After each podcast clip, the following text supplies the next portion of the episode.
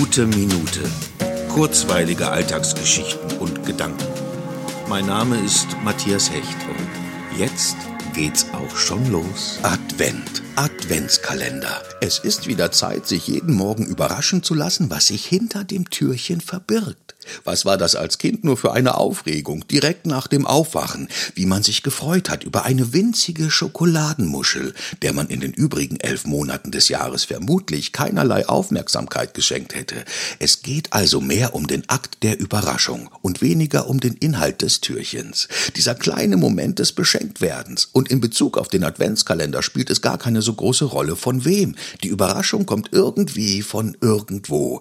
Und wie riesengroß diese Freude damals damals war, haben wir nicht als Kinder in der Schule jeden Tag im Dezember die anderen gefragt, was sie für eine Überraschung hatten, und haben wir dann nicht ganz stolz gesagt, ich hatte eine Laterne aus Schokolade.